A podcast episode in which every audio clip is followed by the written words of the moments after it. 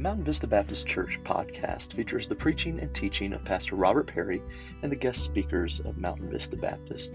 The purpose of this podcast is to help believers grow, to edify the saints, and to proclaim the gospel of Jesus Christ.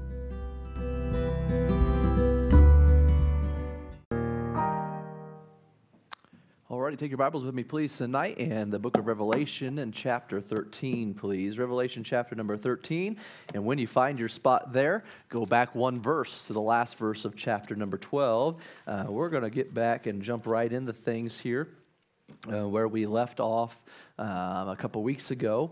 And we will recap just to make sure we're all on the same page. I know with the uh, break and with all the different messages we've had as we have gone, uh, gone through this last week with Missions Conference as well. I want to make sure that we're all on the same page and reminded on what we have covered thus far. And uh, we will read that in just a moment. Uh, but of course, as we've started every uh, message since chapter 1 and verse number 19, we want to just kind of recap the outline that the Lord gave to John as he was to write about uh, these uh, things in this book of Revelation. And uh, so the first thing we said was the uh, first point was to write about the things that he saw that was found in chapter number one. Then the things that are in chapters two and three, discussing uh, what was taking place literally in those churches, those seven churches of Asia Minor, but also um, uh, the prophetic meaning for the church age in which we are in today. And then, of course, chapters four through the end of the book are the things that are after these things. And in fact, chapter four, verse one, opens up with after this. And uh, so it kind of gives us that, that cue uh, that we are moving on into these future events.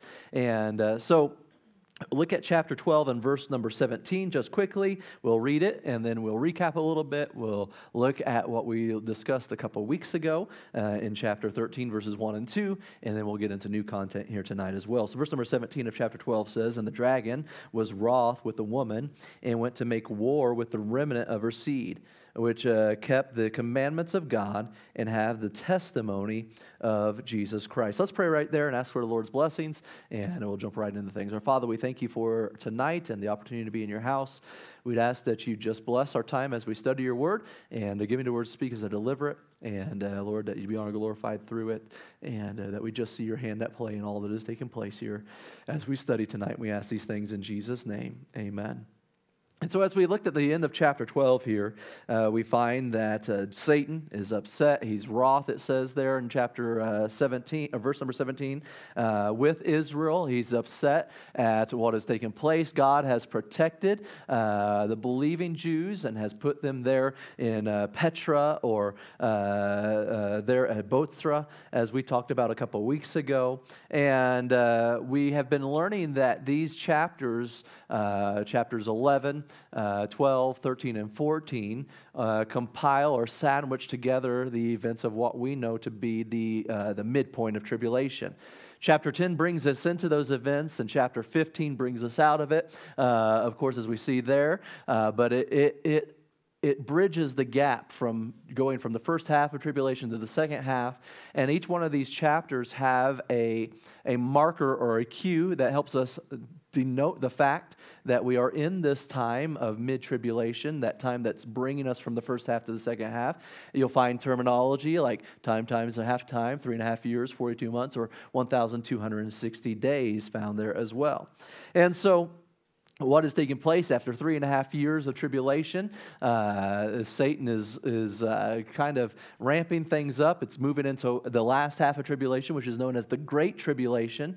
And uh, because of that, uh, we find uh, things are starting to spiral, if you may, out of control. And uh, as we find here, that, that leads Satan because he wasn't able to attack Israel as God has protected them and, and brought them there into the wilderness, that remnant it brings him to uh, bring his wrath against uh, a couple other groups that are still left there It says that he was going to bring his, make war with the remnant of her seed, uh, which keep the commandments of God and have the testimony of Jesus Christ. And so we said uh, that the believing remnant, uh, they're protected, but those that keep the laws of God, uh, those who believe in God but not have accepted, not accepted Jesus as Savior, they're, they're following the Old Testament laws and the ways and such. And uh, so they're the ones that Satan's going to bring his attacks against. And then there's going to be a, a small portion, at least, of believing Gentiles as well. Uh, they aren't protected in the same place as the believing Jews. Um, and uh, so they're going to go through all of this and they're going to experience these things as well. And that might seem unfair, but we've got to remember that there was no promise made to protect the Gentile believer, but just the Jewish believer, as God has a particular plan for their uh, use in the end of days, which we'll talk about as we continue on through the rest of, of uh, these uh, chapters here and get into the end of the book.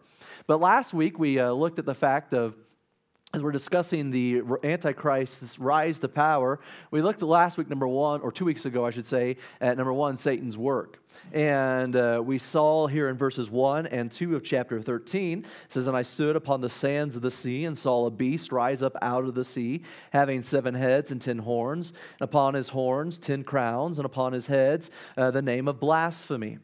And the beast which I saw was like unto a leopard, and his feet was as the feet of a bear, and his mouth as the mouth of a lion. And the dragon gave him his power and his seat and great authority.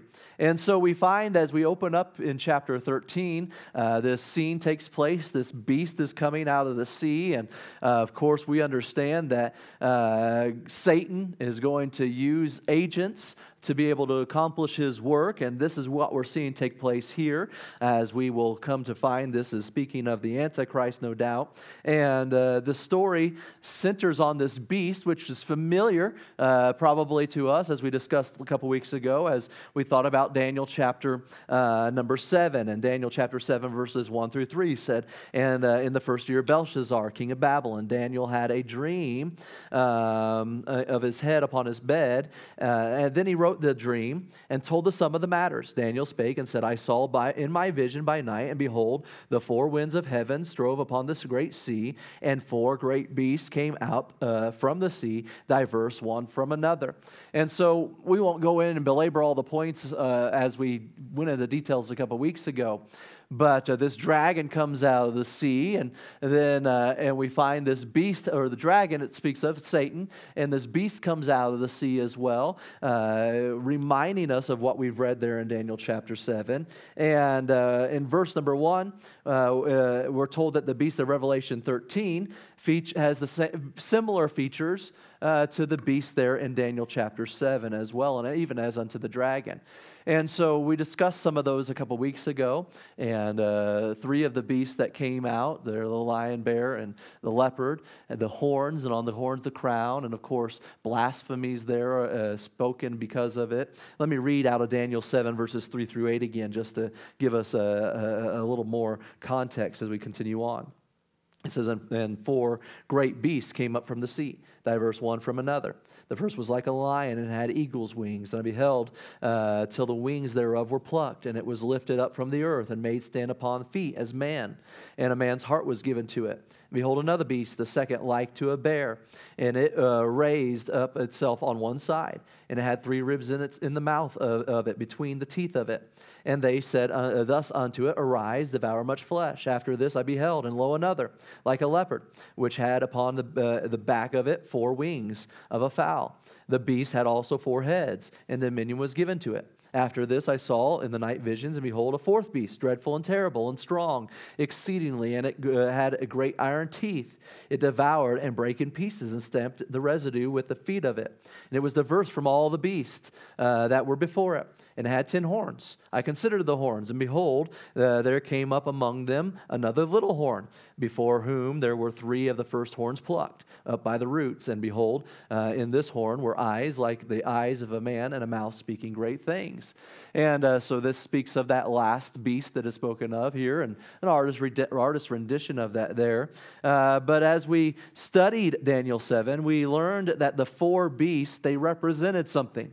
It represented uh, four empires, uh, four nations, if you may. Of course, starting that with Babylon, and uh, that was the head of gold there in Daniel chapter 2 that we discussed. Then the Persian Empire, uh, there with the bear, and uh, the uh, chest segment there of the Medes and the Persians.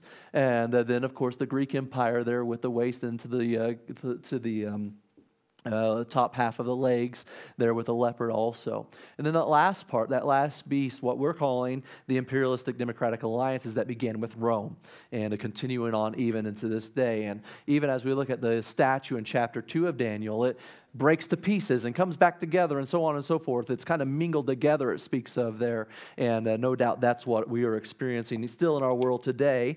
Um, so we, uh, we won't go through all the, the rest of Daniel chapter 7, but as we recognize the connection here between Daniel 7 and uh, Revelation 13, uh, we begin to see a lot of similarities, all right? So there's the beast that were there, and then the dragon, and uh, both the beast and the dragon, and uh, they have horns. The only difference is that the crowns were on the horns there with the beast in Daniel chapter 7, whereas the crowns are on the heads there in, in Revelation chapter number 13. And so, as we are looking at all this and putting it together, we find that verse number two tells us about the beast specifically, that the dragon gives the beast power and not just power, but he gives them all of his power. Look at verse number two of, of Revelation 13. At the last part, it says, And the dragon gave him his power and his seat and great authority. And so that means that the, this beast literally becomes as powerful as Satan himself. And uh, the only way for that to happen is if Satan were to indwell this individual, this beast that is being spoken of. Now, at this point, we, uh, as we were closing up last uh, a couple weeks ago, we said we're going to want to decide, come to a conclusion what these heads mean, right? What what are the meanings behind these heads and such? And uh, as we follow the rules of interpretation, uh, we find we look for the answer within context of Scripture. And so we look at the immediate verses around the script, this portion of Scripture in chapter 13, verses 1 and 2. Obviously, as we look at it, we don't find the immediate answers. And so then we, of course, will look into surrounding chapters. Normally, we find the answer in the preceding verses or chapters. Here is one instance, one of rare occasion, where we actually find the answers in the verses following. And we find the answer to what these heads mean in Revelation 17. Now, we've not come to that portion of Scripture yet in our studies, so we won't jump ahead and, and do a bunch of uh, back and forth to, to which we would get confused. Uh, we will get to, we'll discuss it more in depth when we get to chapter 17. However, we uh, will just we'll, we'll, we'll, jump into things and kind of give a, a glimpse into at least one of them and what they mean as we move into new content here tonight. So, two weeks ago, we, uh, we looked at this and, and uh, looked at point number one and the rise of the Antichrist. We looked at Satan's work. But tonight, I want you to notice with me number two as we get into new things here and into verses three and four. Number two, notice with me Satan's worship. In verses three and four, it says, And I saw one of his heads, as it were wounded to death, and his deadly wound was healed. And all the world wondered at the beast. And they worshiped the dragon, which gave uh, power unto the beast and they worship the beast, saying, Who is like uh, unto the beast, who is able to make war with him? And so one of the heads of the beast is slain. We don't yet know what the heads represent because we haven't really jumped into all that detail yet. As we said, chapter 17 gives us that information and the interpretation of it. But to make the study of this chapter easier, I'll just go ahead and say this that the, the, uh, the slain head here represents the Antichrist himself, all right? And we'll come to that conclusion when we get to chapter 17, but just for the sake of time and the sake of this study in chapter 13, let's just uh, take that as the assumption that uh, this head here that is slain represents the Antichrist himself. And uh, as we, we come to learn in chapter 17 what the meanings of all these are and what these heads represent, uh, we find that the seventh head on here is representing the Antichrist himself, which I said we'll get into that more when we get there, but that's where we'll just leave it here tonight. So, there, therefore, the death of this head, as it says there in verse number three, were wounded to death, his deadly wound was healed. It is telling us here that the Antichrist some, at some point, right here at the midway point of tribulation, about three and a half years in, three and a half years left to go, the Antichrist loses his life. Now, that's interesting to think about because we know, as we've already studied, that the Antichrist is behind a lot of what is taking place, at least uh, earthly speaking, when it comes to the turmoil and the troubles. And the Antichrist is going to be greatly used in bringing this wrath and this judgment along as well. And so, we already read in Daniel as well through our Daniel studies that the Antichrist, he's going to fully rise to power. He's to, he's going to, he's going to uh, meet his greatest authority at the midway point. So if he get, raises to his greatest authority at the midway point of tribulation, but then he also dies, it's like, wow, that was anticlimactic, right? And we, we begin to wonder what in the world's going on. And so, how does his dying fit into the plan that is going to take place and the, the fruition and the completion of the seven years of tribulation. But we remember that during the first half of tribulation, the Antichrist is beginning his rise to power. We remember that, right? And we find that as we see him as the rider on the four horse, horses, and uh, it begins as he uh, brings, uh, you know, um, uh, just uh, the threatenings of war, and then there's bloodshed, and then there's uh, great economic collapse, and, and all those things. And he's kind of slowly but surely climbing that ladder of authority. And he's not one of the 10 world leaders that is mentioned in Daniel chapter 7 uh, because we see those 10 horns. An 11th horn comes out of it. And so he, the, he's the 11th horn in that, of course. And so he is not in power necessarily at the very beginning of tribulation, but he is beginning his rise to fame as the events of tribulation begin to unfold. He consolidates his power through threats of war and his military conquest. We read that in chapter 6 of Revelation.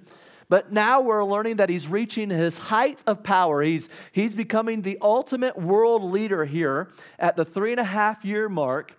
And as he's gaining this ultimate power, we also read that he is put to death. He's killed. Verse number three, look at it again. And I saw one of his heads as it were wounded to death. Now, it says that his head had a deadly wound or a fatal wound in it. So, by, defini- by definition, the word fatal means death. That means that it's died. But then it says that the wound is healed. So, if a person is healed from death, then what does that ultimately mean? They've come back to life. They are not living dead because that would not be healed. They have come back to life. They are brought back from the dead. In verse number three, actually, it, it, it solidifies that understanding as well, because look at what verse number three says. It says, his, uh, it says, I saw one of his heads as it were wounded to death, and his deadly wound was healed. That, that phrasing of uh, as it were wounded to death is the Greek phrase or words has spazos, uh, spazo, I'm sorry, which is the same terminology back in Revelation 5 that we read about the Lamb. Look at, if you want to turn back there, you can read it again, but Revelation 5 and verse 6. And I beheld, and lo, in the midst of the throne and of the four beasts, and in the midst of the elders, stood a lamb, here's the phrase, as it had been slain as it had been slain, and as it were wounded to death, is the same Greek phrase. And back as we looked at Revelation chapter 5 and verse number 6, we discussed how that phrasing is a euphemism for resurrection. That he saw him as if he had been slain, but now we stand before him alive it's stating his resurrection. And so the phrasing here in Revelation 13, again, it, not only just the fact that it, the wound was healed, but as he saw it as if it had been put to death, is stating that it was dead and now is alive as well. So we, we don't know exactly what kills the Antichrist. The Bible doesn't give us that information. Uh, but we can make some educated guesses if we, if we try. Um, we, we know that Daniel chapter 7, as we read earlier, tells us that the Antichrist comes on the scene and he ends up uh, bringing or, or defeating seven of the ten world leaders. Now, if we put all that together, Uh, perhaps the Antichrist's rapid rise to power didn't set well with these three that he decides to eliminate. And so they get together and conspire to have this Antichrist assassinated. And when they have him assassinated, they think all is good, all is safe, and all is fine until this guy comes back from the dead. And then he has his way with them and eliminates them in, instead. Nevertheless, whether that's exactly what took place or not, that could be a conclusion to it. But uh, the question still might remain how can the Antichrist then accomplish resurrection? Where does his power come from? We obviously know that it would have to be a supernatural power, right? In order for the Antichrist to rise from the dead, uh, he would, it would have to be a supernatural power. Well, obviously, we know that uh, God has the power to raise from the dead. Uh, Jesus Christ did that. He is God. He spoke, and uh, uh, children rose from the dead, and Lazarus came forth. We, we know He has the power to do that, but it's obvious by uh, what the scripture is giving us detail about that God isn't calling the Antichrist back from the dead. So, how is this happen, happening? Uh, apparently, then, the only answer to that would be that God has permitted Satan to give the power or have the power to be able to bring this individual, the Antichrist, back from the dead. Now, we understand, obviously, that Satan has quite a bit of power. Eh, but we understand also that it's not, he doesn't have the same power as our God. And so we find that in order to do this, Satan has to indwell the Antichrist, taking up residence in this man's body. And this is what verse number two is indicating when it says that he gives the power to the beast. In verse number two again, and the dragon gave his power and his seat and great authority to him. And uh, notice now, this man raises from the dead, the Antichrist raises from the dead, and notice how the world reacts to this in verse number four of chapter 13. It says, And they what? Worshipped the dragon which gave power unto the beast, and they worshiped the beast, saying, Who is like unto the beast? Who is able to make war with him? So the, anti, the, the, the uh, resurrection of the Antichrist leads the world to say, who could be like this individual? Who could be as powerful and almighty and as worthy? Who could even wage any war against this individual? And the res- as the result of the world's worship, uh, the, we find the beast does exactly what one would expect. He takes complete control or complete authority. But notice also that the world doesn't just worship the beast, because the very first part of verse number four says, that they worship the dragon. Who's the dragon? Satan. So they obviously understand that there's a supernatural power behind this. So they worship Satan as God and the Antichrist as the Messiah, if you may, the risen one, the one with all power. And we, we remember that Satan is confined to the earth. We've already discussed this in chapter 12. He's bound there, so this is his only domain now. And by taking up uh, residence in the body of the Antichrist, he's assuming a physical form that is being giving him the ability to gain control over the world. So the Antichrist and the false God that is giving him his power become the objects of the world's devotion and their worship. Paul taught, told us that this would happen. Back in 2 Thessalonians chapter 2, verses 8 and 9, it says, And then shall the wicked be revealed, whom the Lord shall consume with the spirit of his mouth, and shall destroy with the brightness of his coming, even him whose coming is after the working of Satan with all power and signs and lying wonders. See, the one that Jesus slays at his coming is the same one whose coming into power is done according to the works and the activity of Satan, as it says there in 2 Thessalonians 2. And now we see how all this activity is taking place. How, as Satan uh, takes advantage of the Antichrist's death and brings about his resurrection. And in fact, since we know that Satan is uh, in control of the 10 world leaders, it would, it would seem to follow logically that Satan is actually behind all of this. Could you picture how this is taking place here? Satan's in control of the 10 world leaders at the time. He is helping give power and raise up the Antichrist. the Antichrist is, is killed, Satan indwells the Antichrist and brings him back to life, and then brings the Antichrist to eliminate three of the ten. It's, it, Satan is working all of this and he's trying to get his complete control over the world because all he has now is this earth at this point. And he says, This is my only chance. This is my, if I'm going to have a chance at all, I have to control all of this. And he's working a plan trying to accomplish his will. And this is the moment when the Antichrist becomes the ruler of the world at the mid tribulation point. And now we find the reason why he is called the Antichrist after all. He is a man who is claiming to be Christ on the basis of his resurrection.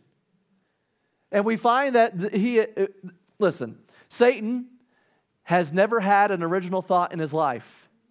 He's always tried to be something else.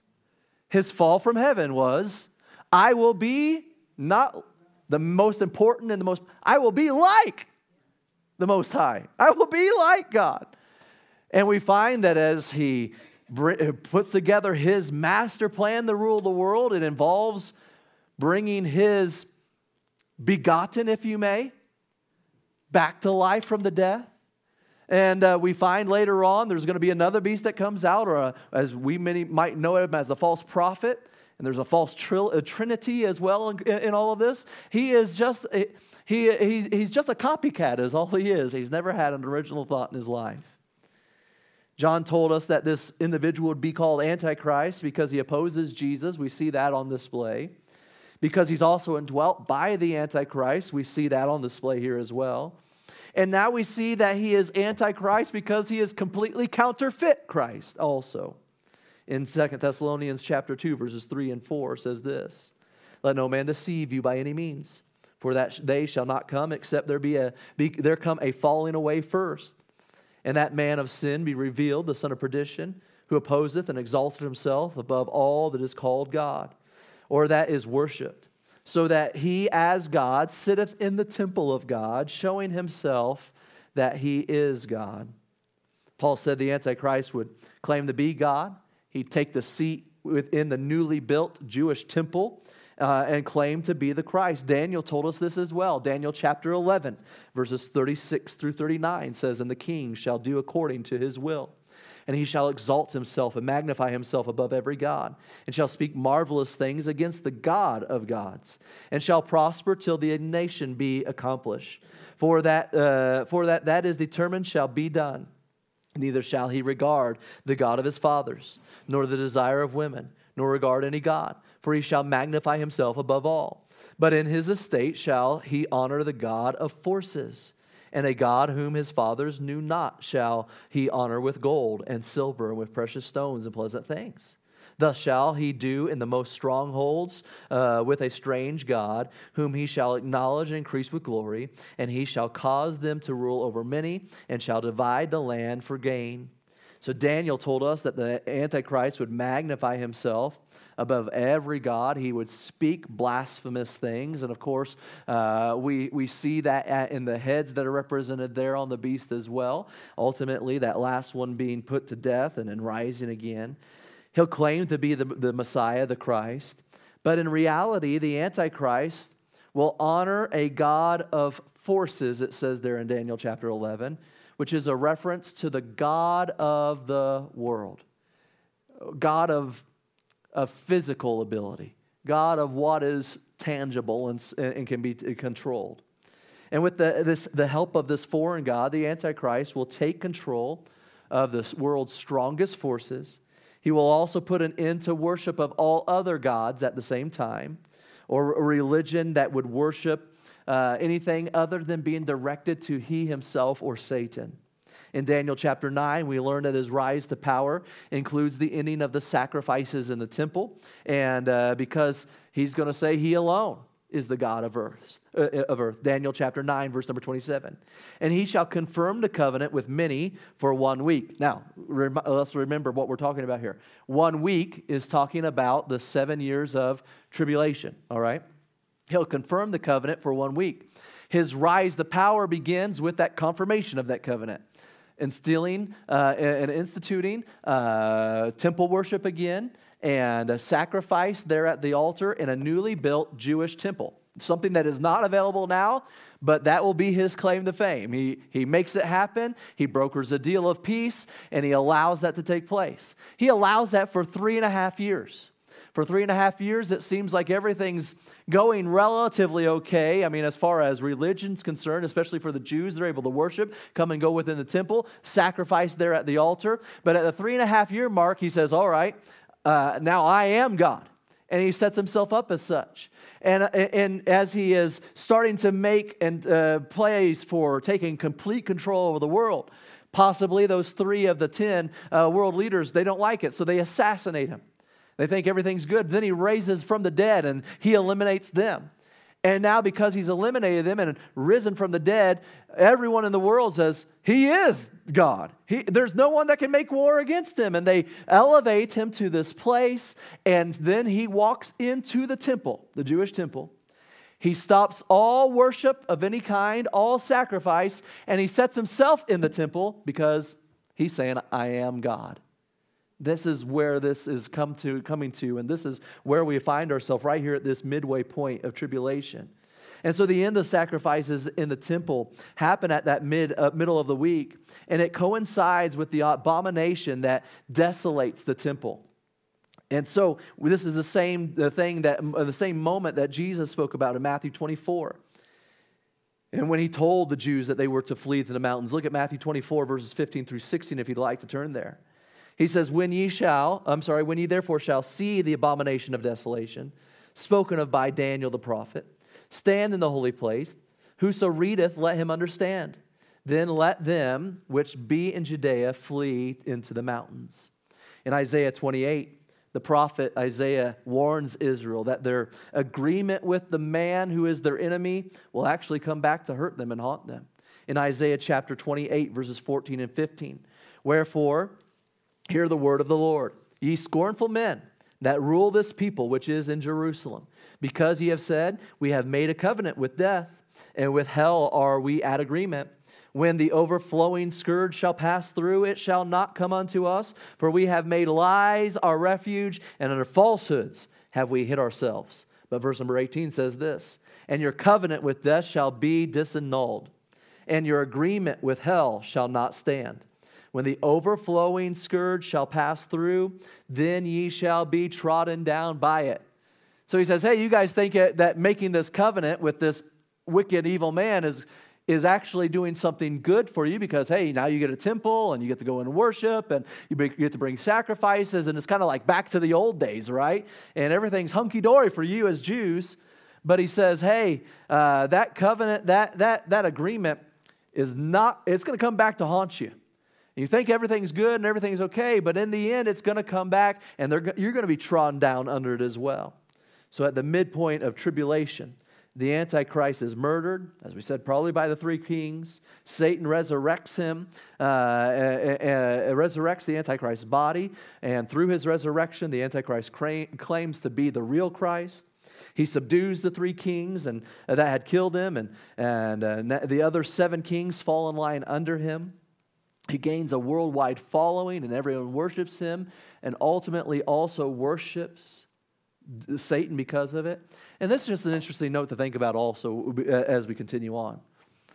Jesus came, it was prophesied that he would come. He fulfilled hundreds, if not thousands, of prophecies already, right? And there's still that many that he's going to continue to fulfill. He, wa- he was crucified, buried, and rose again, seen of his disciples, seen of hundreds afterwards, and seen as ascend into heaven, and still there are uh, hundreds of thousands, if not millions or billions of people that still deny that he's, he's, he's Savior and that he's God. And that just goes to show you that true faith does not come by signs and wonders. True, Jesus said it. He said, uh, uh, like, if the, the, the, uh, in the story of the rich man and Lazarus, right? the, the, the story goes that the, the rich man died and he's there in hell and he lifts up his eyes in torment. He says, Hey, please just send Lazarus back uh, to tell my, uh, tell my brothers so they don't come to this horrible, wicked place. And what was he told? They have, Ab- they have the prophets, they have Moses and the prophets. And if they will not believe them, they won't believe even if they saw one back from the dead. Because true faith doesn't come because of signs and wonders. But notice the complete difference here.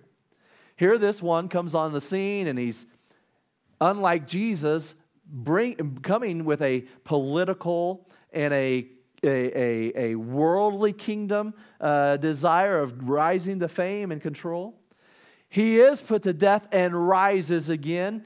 And now the whole world, because of the sign and wonder of his resurrection, says, This guy's the legit thing. He, he's the real deal here and they put their faith in him. False faith comes by signs and wonders. Let, let, let's, just, let's just put that on the table and just uh, file that back in the back of our minds and our hearts that we walk by faith, not by sight. And that when, we, when it comes to religious, if we want to use that term, activities that are all about the signs and all about the wonders, let's just remember the difference between Jesus, the true Messiah, and the Antichrist, the false Messiah. One sign and wonders didn't bring true faith. The other signs and wonders brought false faith. That just, just an aside there to think about. But he claims to be God, so the Antichrist enters into the tribulation temple. He runs out all of the Jews. He sits himself there on the mercy seat. He desolates the temple. He ends the sacrifices and he puts the, the, the end to any other worship in the world other than to him and to Satan. And now, now we're starting to see how all of these events that we've read about in chapter 11 and we learned about already in chapter 12, they all fit together. They're all starting to coincide together. All really starting to kind of put the whole picture, a three dimensional view or a 360 view of all of this, right? In chapter 11, we found two witnesses. These two witnesses have been proclaiming and prophesying for the first three and a half years. See, people in the world, they was like, man, these guys are, bro- are what bringing, are what bring, are who are bringing all these horrible, wicked, and uh, terrible things against us. The, the, the, the, the plagues that are happening, and the, the, uh, the, the just the world calamities. And all. I mean, the, these guys are the reason behind it. And then they're put to death in the streets, right? And the whole world cheers and they celebrate by giving gifts to each other like it's Christmas or something. And we wonder how, who, how can the beast have power to defeat two of God's prophets like that? Well, because he's indwelled by Satan. And Satan has resurrected him. So, on top of defeating the two prophets that everybody thinks are the result or the reason why bad things are happening, on top of that, he's now risen from the dead. No wonder everybody is looking at him saying, Man, this guy is someone that we need to put up there and uh, put uh, as a leader, someone that we need to follow behind. How many times have we heard about people, even in our world today, on the verge of some type of a peace treaty between the Jews and those in the Middle East? And they say, Man, if someone could do something like that, they'd be a real leader. Well, that's kind of what happens at the beginning of tribulation to start this man's power, right? He, in, he is able to broker a deal to bring a temple back to Jerusalem, to bring worship back to it, and to be able to have sacrifice on an altar there. And so all these things together are just padding this guy's resume, if you want to put it that way. And it's no wonder, humanly speaking, why people are so drawn to him and wanting to follow him. The beast has been celebrated for ending the terror of these men, and that would only add to the world's desire to worship him. So the Antichrist will be celebrated at the mid tribulation point as the risen Christ, seemingly as the savior, savior of the world. But where they think peace is coming, great torment is about to follow. He's ended the terror of the judgments that the world associated with these two witnesses. He's established a new worldwide kingdom under his rule with one system of worship centered on him and his God. And all these details are further confirmed through the rest of this chapter in chapter 13 which will continue on into next week as we, con- uh, as we continue through our studies. But it's just an interesting thing to see the Antichrist rise to power. And as we start putting all the pieces of the puzzle together, it, it, the picture starts to become clearer and clearer. But we ultimately understand this that while Satan is being worshiped through all of this, God is still in control. He has not lost power, he's still right where he's always been. And uh, while he has allowed for these things to happen as part of his ultimate plan, he's not lost any of his authority along the way. Our Father, we thank you for this evening and uh, your word and your goodness, Lord. I ask now that as we start to come before you uh, with our requests and petitions, Lord, that you'd hear them and that you'd answer them according to your will and your way. Help us to just trust that you, the God who's in control of all the things we've been discussing through your word already, is still in control today and that you have the power to be there and, and help us. You tell us to bring our cares to you because you care for us. And so, therefore, Lord, we do that tonight. Lord, we ask that you hear us. We ask these things in Jesus' name. Amen. If you do have a request that you've not yet turned in, and one of those blue cards, hold it up high. Brother Matchett's there right in the back. He'll grab it from you on his way, back, uh, way up to give me these new ones here tonight. All right, let me mention these, and you jot them down in that section there in your prayer bulletin that says other requests uh, or new requests there, and uh, make sure to make them a matter of prayer as well. Uh, Miss Lisa DeMint is asking prayer for uh, Jim. Uh, he's got a, a shoulder, uh, his shoulder replacement has been dislocated, and he'll be having a procedure done on May the 9th. And so he's feeling very discouraged about that and, of course, in pain from it. And so keep Jim in your prayers, please, tonight. Uh, the Sedlocks are asking prayer for Kristen's grandmother, who is on hospice. And uh, Yoko, is that right, uh, Kristen? And uh, so be in prayer for her grandmother, who's in ho- on hospice. And then praising the Lord, though, they are closing on a, a new house in the middle of the month, and uh, they will be having a moving party tentatively scheduled for the 20th or 21st. So I think that's a plea for help if anybody want to be able to help them. So make sure to offer uh, your help there. I think I'm out of town that that weekend those days, so um, but. Uh, uh, we're praising the Lord with him. Oh, I'm definitely out of town then. Yeah, but uh, yeah, for sure, uh, be, uh, be, be there to help them with that. We praise the Lord with them.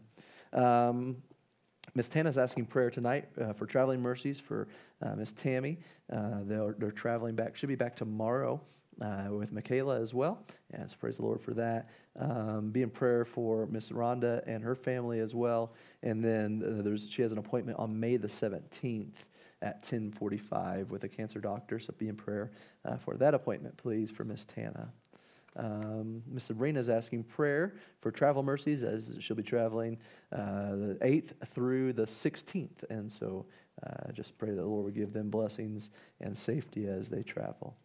And then uh, Miss Juanita is asking prayer uh, for her mother in law and her health. Uh, please continue to pray for uh, Miss Juanita's health issues as well and uh, for the ultrasound on, in Tucson uh, next Wednesday. Is that right? Next Wednesday.